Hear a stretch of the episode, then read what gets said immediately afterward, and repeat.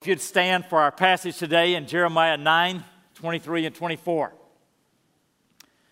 Jeremiah 9, where we read of the prophet Thus says the Lord, let not a wise man boast of his wisdom, let not a mighty man boast of his might, let not the rich man boast of his riches, but let him who boasts boast of this, that he understands and knows me, that I am the Lord who exercises loving kindness, justice, and righteousness on earth for in these things I delight, says the Lord. The Word of God. Please be seated. Church, we completed Luke last week. We've got a couple of passages on the resurrection that I'm saving to Easter. We'll be in Exodus in the spring and various uh, miscellaneous things between now and then. When I was a freshman in college, I was a new Christian and I was excited about my new faith. I was uh, growing in it.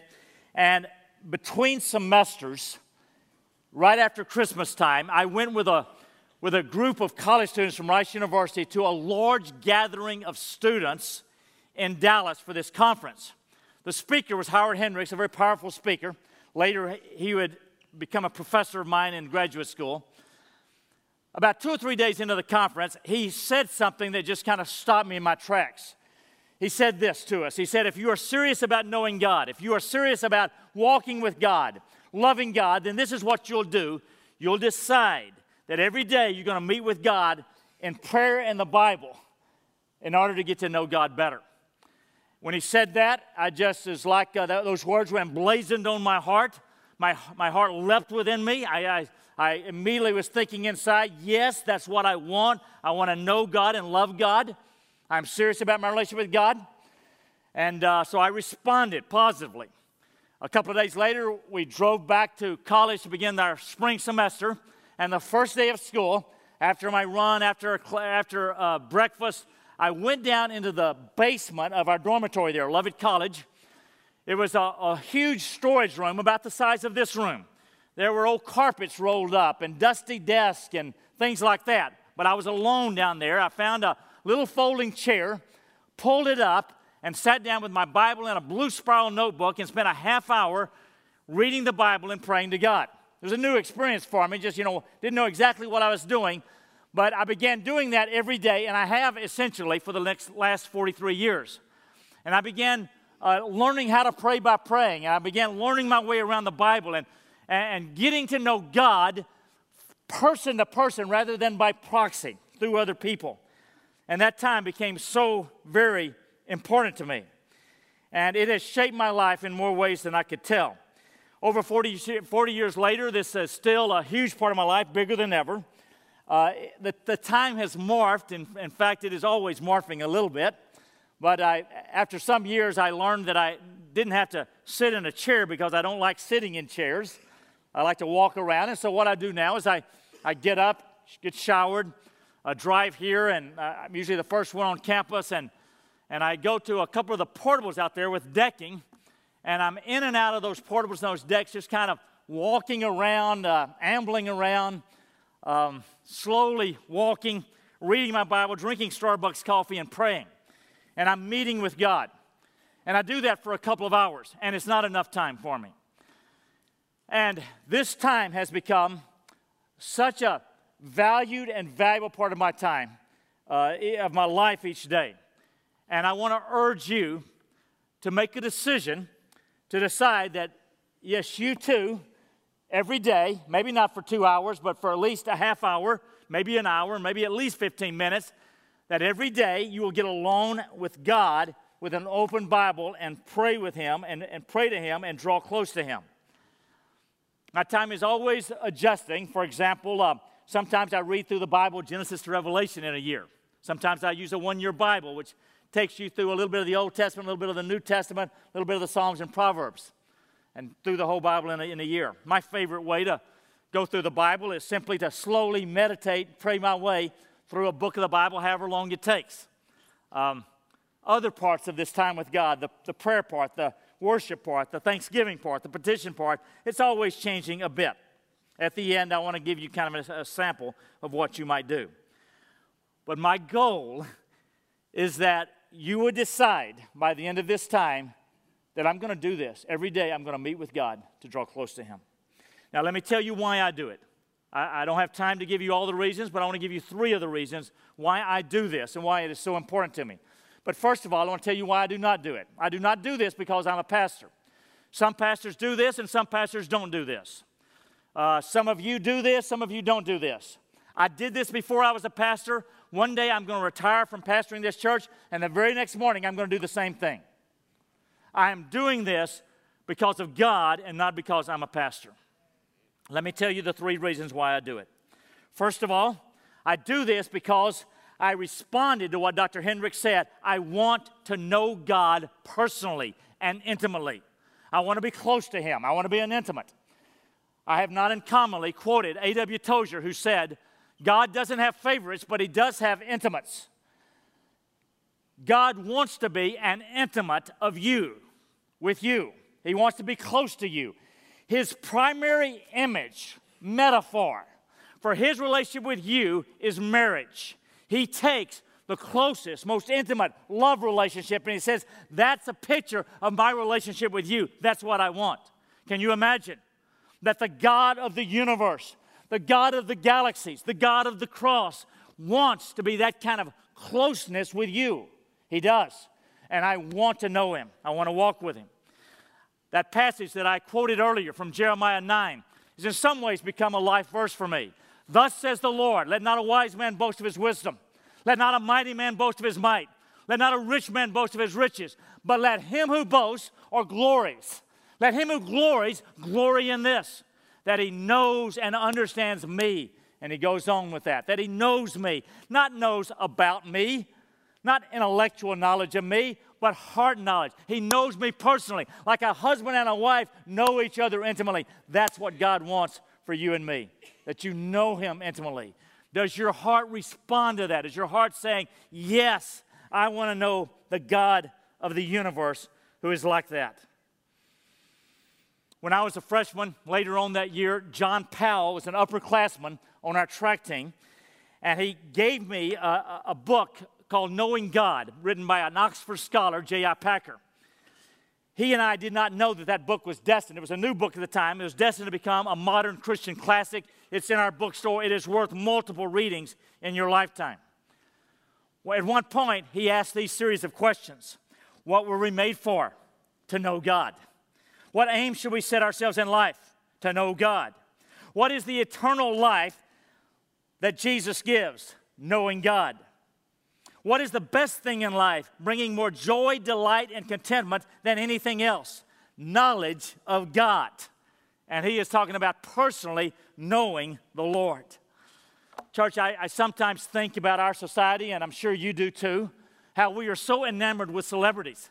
We're so enamored with the great singers, with Adele, with uh, the great athletes, and the wealthy CEOs, and if you had opportunity to get with some of these that you like, I mean, oh, you, we would just kind of gush over that. And I just, you know, sometimes we need to remind ourselves that they are simply grasshoppers. They are gone here today, gone tomorrow. They've got, as the Bible says, they've got their breath in their nostrils. Everything good about them is a gift from God. They, they created nothing in themselves. And we are enamored over fellow human beings like this when we could have God, when you could get time alone and heart connection with God, we aim way too low. Way too low. God says, Here is the glory of human life. Here is the reason you're on the planet. Here is the passion and the privilege of human life to know me to be close to me, to love me, to become an intimate of me. When I say to, to know God, it's the same thing as to love God. They go together. If you love God, you know God. If you know God, you love God. Both involved with being intimates of the Lord. And you know if you're at Wood's Edge that our main priority here is to love the Lord back, to love Jesus. That's what life is all about. We want to do that. Mother Teresa, those of you who are from a Catholic background, I got several great quotes from folks with Catholic backgrounds today uh, Mother Teresa, in a dry period of her life, when she felt like she couldn't hear from God, she made this prayer. She, she, she prayed this. She said, Jesus, I want to love you like you have never been loved before.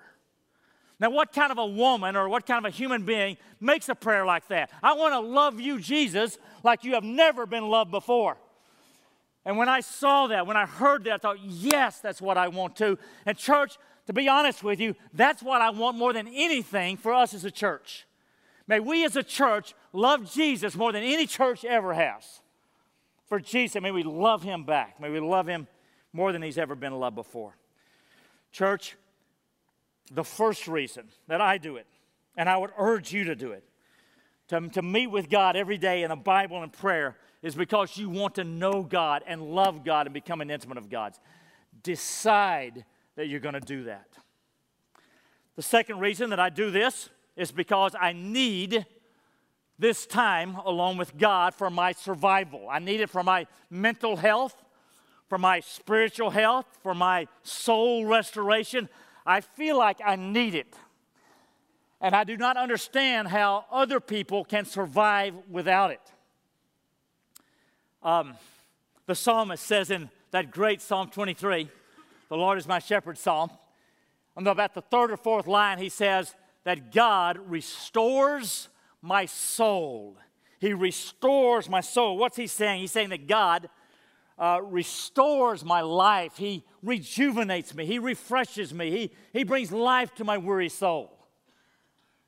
And only God can do that. We think at times that, you know, it's Monday or Tuesday or Wednesday at work. If I can just make it till Friday afternoon, you know, the weekend will restore my soul. By Sunday night, uh, our soul is just as weary, isn't it? When you drive to work Monday morning, is your soul restored and refreshed? No, it is not. Or sometimes we think, well, you know, if I just have the night vegetating in front of the TV, or I could just go out to this party or, or, or, have this amusement or entertainment, or at least if I could watch the Texans game, may they win tonight, uh, that that would restore my soul. But it doesn't work.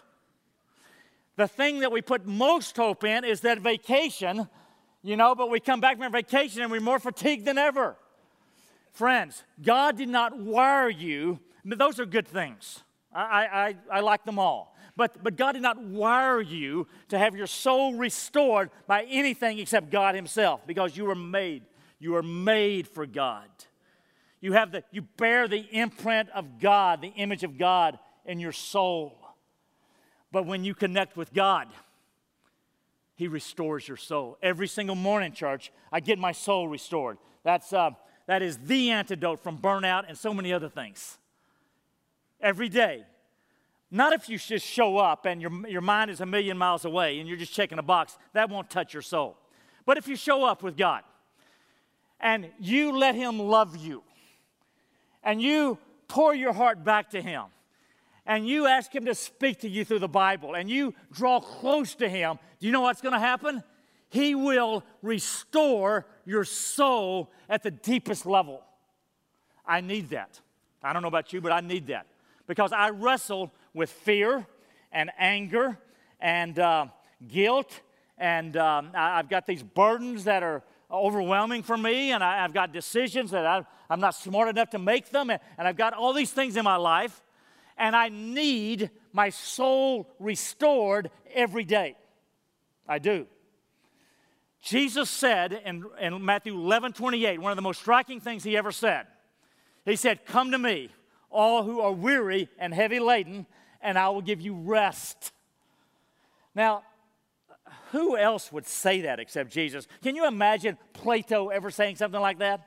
Or Aristotle? I mean, those folks who think Jesus is just a great teacher have no idea. He says, Come to me, you who are weary and heavy laden, and I will give you rest. Now, that applies to the crises of life. That applies to non Christians needing to come to Jesus for rest. But it applies to me every day of my life because I am weary and heavy laden every day. And I come to Jesus, and He meets me there, and He restores my soul. Now, church, this second reason, you might think that this is exaggeration, kind of a little bit of a preacher talk, preacher exaggeration. It is not. Uh, maybe I am unique because I have struggled with a mental disease just about all of my adult life obsessive compulsive disorder. And it has been at times more painful than I could express uh, at times where every waking moment was mentally painful, where I did not know if I was going to survive, if they're going to you know, put me in an insane, insane asylum at some point. And uh, is, it, is the, the hardest thing by far that I've ever experienced. And so maybe I'm atypical, but I don't exaggerate. I need this time for my mental health and for my sanity and for my soul restoration. Now, um, this has been extremely painful. Only those of you who suffer with mental disease could have an idea what I'm talking about. But if that is what God used to drive me to my knees and show me how desperate I am for Him, then I say, God, I bless you for mental disease because it would be worth it to know how desperate I am for God and to be able to meet with God and to draw close to Him. Church, I say, the second reason that I do this daily is because I need it. I need it. I need it like a thirsty traveler in the desert needs water. I need it that way. In fact, to, to again think about Mother Teresa, David Bryant was a speaker at our church sometime back, and he told the story of being in Calcutta when she was alive and talking with her. And uh, he said Calcutta, the area of the city where they were at, that, you know, they would do things like this. A baby, uh, they would abandon a baby in a gutter, left to die. You know, things like that. He said, just overwhelming. And, and he said, Mother Teresa, how do you cope? And she said these unforgettable lines. She said, Because Jesus is the deep well, and every day I drop my bucket into the well. Jesus is the deep well, and every day I drop my bucket into the well. Church, that's exactly how I feel. Jesus is the deep well. And every day I drop my bucket down to that well and I get my soul restored. And I need that. And I suspect you do too. And if you're not having that sort of time and your life isn't working, that's why. Don't look any further. You need this time with God. Just like a thirsty traveler in the desert needs water, you need the water of life, Jesus, every day. A third reason First of all, I've said, because I want to know God, I want to love Him, I want to be close to Him. Secondly, I need that time for my soul restoration. Thirdly, and the last reason that I'm going to give you is because I long for this time. That is, I desire it, I want it. It didn't start that way. It started out of discipline. God made me just a, a disciplined person, so I just did it that way. But over time, something changed and happened in my soul so that I desperately crave and desire this time. I love it. If I was told tomorrow that I couldn't meet with with the Lord, I would uh, sulk and pout and uh, uh, stomp around and, and, I would grieve about it because this is the richest part of my day. And, and two hours is, is hardly enough time. Think about what the psalmist said in Psalm 42. As the deer pants for the streams of water, so my soul pants for you, O God. Think about a deer in the Judean desert. Some of you have been to Judea. Deserty, arid needing some water. And the deer says, I'm panting for that water. And the psalmist says, God, that's the way I need you. That's the way I feel about you. My soul thirsts for God, for the living God. When shall I come up here before God? Church, this is emotional, intense, personal language. God, I thirst for you. I long for you. I want you. And I want to be close to you. Does that stir anything in your hearts? Do you know anything about what the psalmist is talking about? Augustine, great theologian from the fourth century. And, and do you know Augustine's background? Devout Christian mother, Monica. And uh, he was a philosopher. He was brilliant. And he you know, lived a, a life of you know, sexual sin and debauchery and completely rejected his mother's faith until God swoops him off of his feet and spiritually almost speaks to him in a supernatural way. And later, Augustine, who grew so close to God, said this He says, Give me a man in love, he knows what I mean. Give me one who yearns, give me one who is hungry, give me one far away in the desert who is thirsty and sighs for the spring of the eternal country. Give me that sort of man. He knows what I mean, but if I speak to a cold man, he just doesn't know what I'm talking about. Church, is that do you know what I'm talking about this morning? Does that register? Does that touch your soul at all? If not, beg God to show you His glory and the beauty of His love. Church, I meet with God because I so want to meet with Him. and love meeting with Him. I do not offer you today the duty of time with God. I offer you the incredible privilege of time with God, to draw close, to meet with Him. There is nothing like it for a human being. Okay, those are three of the reasons. I want to know God. I need that time with God, and I long for it. I want it. Now, let me talk a little bit about what do you do during that time. Well, I'm going to tell you what I do, basically.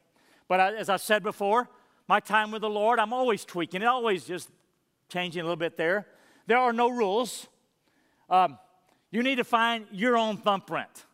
You've got a physical thumbprint and you've got a spiritual thumbprint of the way you connect with God. You need to find that way, that way, and the only way you do it is by getting with Him and meeting with Him. But let me give you an example of the sort of thing I do. I wake up, I get showered, I come here. I'm usually the first one on campus. It's dark. I go out to my office, portable five, portable eight, the decking. I get some coffee, and I begin meeting with the Lord. And I love that time, and I love that, you know, I'm basically alone with the Lord. Uh, my first half hour, I do what I call I love and be loved. I just love on the Lord and I let Him love me. I just sort of draw close to Him. I'll pray something like this Papa, I love you. Jesus, I love you. Spirit, I love you. And we'll just go on and on like that for a while. And I may uh, r- remind myself of His love for me in some of the Bible passages, like uh, 1 John 4 9. And this is 1 John 4 10. And this is love, not that we love God, but that He loved us and sent his son to be the propitiation, the sacrifice for our sins. And I will let God love me and I'll feel his love. And I'll begin to sing to him at some point. Every day I'll sing the Rich Mullins song, Oh God, you are my God. Um, often I'll pull up my iPad, YouTube, uh, 10,000 Reasons by Matt Redman or Glorious by Katie Torwalt or something else, and I'll sing to him because uh, God has made us to respond at the heart level to music. That is why that the Psalms, uh, that word psalm means song. It's like saying the songs that a hundred times in the Psalms alone, we are commanded by God to sing to the Lord because it touches your soul in ways that nothing else does. And that is true of the person in this church with the least musical ability, right here. It touches my soul deeply to be able to worship the Lord and express my heart to Him in song. And I'll take a half hour. And uh, part of that time, I will be quiet before the Lord. That would be one of the, the changes in my life from where I started. Uh, be still and know that I'm God. I think of the little passage in 1 Samuel where the young Samuel finally realized it was God wanting to speak to him. And and Samuel said, Speak, Lord, for your servant is listening. That's not the way we think. We think, Listen, Lord, for your servant is speaking. and we're a lot more interested in what we got to say than what God's got to say. But there's a time to quiet our heart. Blaise Pascal, the great French philosopher and mathematician, brilliant man. He said all of man's misery could be traced to not being able to sit alone, quiet in a room for a half hour, you know, just to be quiet. I'm not quiet that long, but, but there's part of my time with the Lord that I'm, Lord God, what do you have to say to me this morning? And if, if I feel any impression upon me, anything I think He's put in my heart, I've got an iPad journal in which I'll jot it down. Um, or I'll have a specific question to ask Him. Lord, I've got a big decision or something. Lord God, what do you think about? Lord, what, what should I think about this? You know, the Bible says that David, several times, David inquired of the Lord well, if we're Bible followers and not just Bible readers, then we'll do that too. Lord, guide me about this thing. Lord, what do you think? What do you, what, how should I think about this? So, for me, that first half hour is the time of loving the Lord and letting Him love me. I, I get this phrase from Mother Teresa. She said, I immerse myself in love and worship. And that's what I do thanksgiving and praise. For the next period of time, I read the Bible, or should I say, I pray through the Bible uh, my preferred way is to slowly meditate, prayerfully meditate through the Bible, through a book or so. Right now, this morning, I was meditating in Psalm 19, got the first six verses. That was about a half hour. And then another half hour, I was meditating in Romans 5. I Only got one verse. It was just too much in that one verse. Romans 5 1. And I don't just read it, I pray it. I, uh, I interact with the Lord about it. Lord God, please make that true in my life. Lord, forgive me for that. Lord, thank you for this. You know, I'm kind of talking with the Lord. I'm dialoguing with the Lord. I'm active. If you're sitting there like a bump on the log, you're going to go to sleep. It's going to be boring to you. But interact with the Lord. This is not a book of theology, this is the living Word of God. And God takes His Word, and by His Spirit, He speaks to you each day if you come with an open heart. And so the Bible and prayer go together, you don't separate them. Uh, the Bible gives clarity and focus to your prayers. Prayer gives life to your Bible reading. Don't, don't separate the two. Tim Keller, the, pastor in New York, put it this way. He said, Our prayers should arise out of our immersion in the scriptures. We speak only to the degree that we are spoken to. The wedding of the Bible and prayer anchors your life down in the real God. Now, church, this is what I have found, and countless others have. when you read the Bible, some days it's going to be more or less meaningful. You're not going to get a jolt of electricity every day, but over time, it is going to become clear to you that you are drinking drafts of living water that come from another world. And they're unlike any other words that you can read. There is a diarrhea of words out there, mostly online and on the net. But these words are words of life and truth. And they're from God, they are God breathed. The French monk Thomas Merton put it this way He said, By the reading of Scripture, I am so renewed that all nature seems renewed. The whole world is charged with the glory of God and I feel fire and music under my feet. I exactly know what he's talking about. You feel fire and music, the whole world comes alive because there is the power of God pulsating in those words. Pray through Scripture. I do that about an hour, 45 minutes or an hour or so. And then for the last half hour, I focus on intercession. I focus on petition. I pray for the 12 members of our family, including our preborn little girl, Wren, who's due in February and I pray for extended family, and I pray for close friends by name, and I pray for a number of you guys by name, especially if you're going through cancer or uh, some special crisis in your life. And I'll pray for us as a church. I'll pray that we would all love Jesus and, and, and journey together and bring hope to the world. I'll pray for our, our, our, our vision statement. And, and I'll pray for the other, other people that God puts on my, on my heart. And I'll pray for missionaries and uh, that, that our church would be what God wants to be. And I'll take about a half hour of intercession and prayer. And let me encourage you that the most loving thing that you can do for any other human being is intercession. Because it is one thing for you to do an act of kindness. That is a great thing and an important thing. But when you pray and ask God to uh, intervene in somebody's life, you're bringing omnipotence to bear on the situation. That's a whole different thing. It is the most loving thing you can do is to bring anybody before the throne of grace and, and, and to call out to God for them. It's work. Somebody said that intercession is a sacrifice, a bleeding sacrifice. Be like Epaphras in Colossians 4:12, who Paul said he wrestled in prayer. He agonized in prayer for those people in Colossae. We've got the privilege, the high privilege of interceding for other folks. So that's about what I do. It takes me a couple of hours. Don't really watch the clock. Uh, it's, it's barely enough time. Uh, you, you, you need to find your own thumbprint. You need to find you know, when and where works for you. Maybe you like to sit in a, a, a, a, a big padded chair, and uh, maybe for you it's going to be a half hour. I could, you know, hardly could be less than that.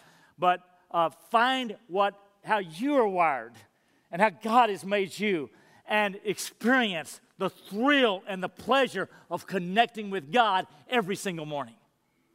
There's nothing like it. I want to urge you, church, to pre decide today that I'm going to do this.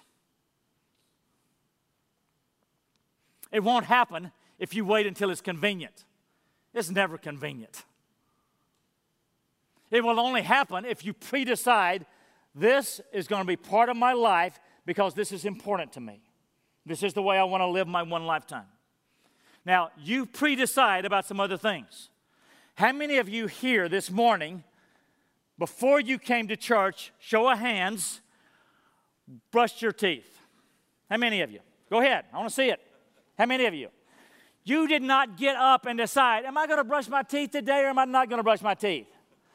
Unless you are a child, you do that every day, no question. Church, I would sooner go without brushing my teeth than meeting with the Lord for a couple of hours. It's no question for me. I don't get up ever and decide, am I going to meet with the Lord or not? I've already decided that because I want to know Him. I would urge you, church, don't wait till this is uh, convenient for you because you'll be waiting for eternity. Decide, I want to know God. I want to meet with God. I want to get along with God. I need my soul restored. I want to draw close to Him. I want to hear from Him. And meet with Him every day. Decide on a time and a place. You know, roughly, it can change some. Occasionally, I'll do this at home, but just about every day I'm here at, the, at, at work. Uh, decide on a basic approach, but find your thumbprint and go to it and let nothing hold you back. That means you're going to have to give up some things. There are going to be some things you cannot do. I love watching sports, but if it was a question between a meeting with God every day and watching the Texans, case already decided. And I love the Texans. Maybe you're not going to spend much time uh, doing online shopping. Maybe you're not going to spend much time uh, on the internet or, or listening to TV or listening to the radio or TV or listening to Adele's latest album or something like that. But, but you're going to have the attitude that come hell or high water, I'm going to meet with God every day. And it is the greatest privilege of my life. Church, where are the Christians, the men and women who have that kind of fiber, who want to know their God? Where are they? There are people all over this church who are intimates of the Lord. There have been people down through history in every continent who are intimates of the Lord. Church, do not waste your one life with things that aren't really mattering, that don't really matter, but become an intimate of the Lord. Those of you with a Methodist background, John Wesley was talking about this this time with God, and he said, Oh, begin. He says, fix some part of every day for private exercises. Whether you like it or not, read and pray daily. It is for your life. There is no other way, else you will be a trifler all your days. A trifler, a lightweight you're not dealing with substantive matters of God and eternity, but with the shallow, superficial things of life. Friends, I hate to say it, but some of you are lightweights. And it doesn't have to be. Don't be a trifler. Decide, I want to know God. I want to be close to God. It is the privilege of my life, and whatever else happens, I'm going to do this. I'm going to pursue Him. Decide to do it. Please stand with me.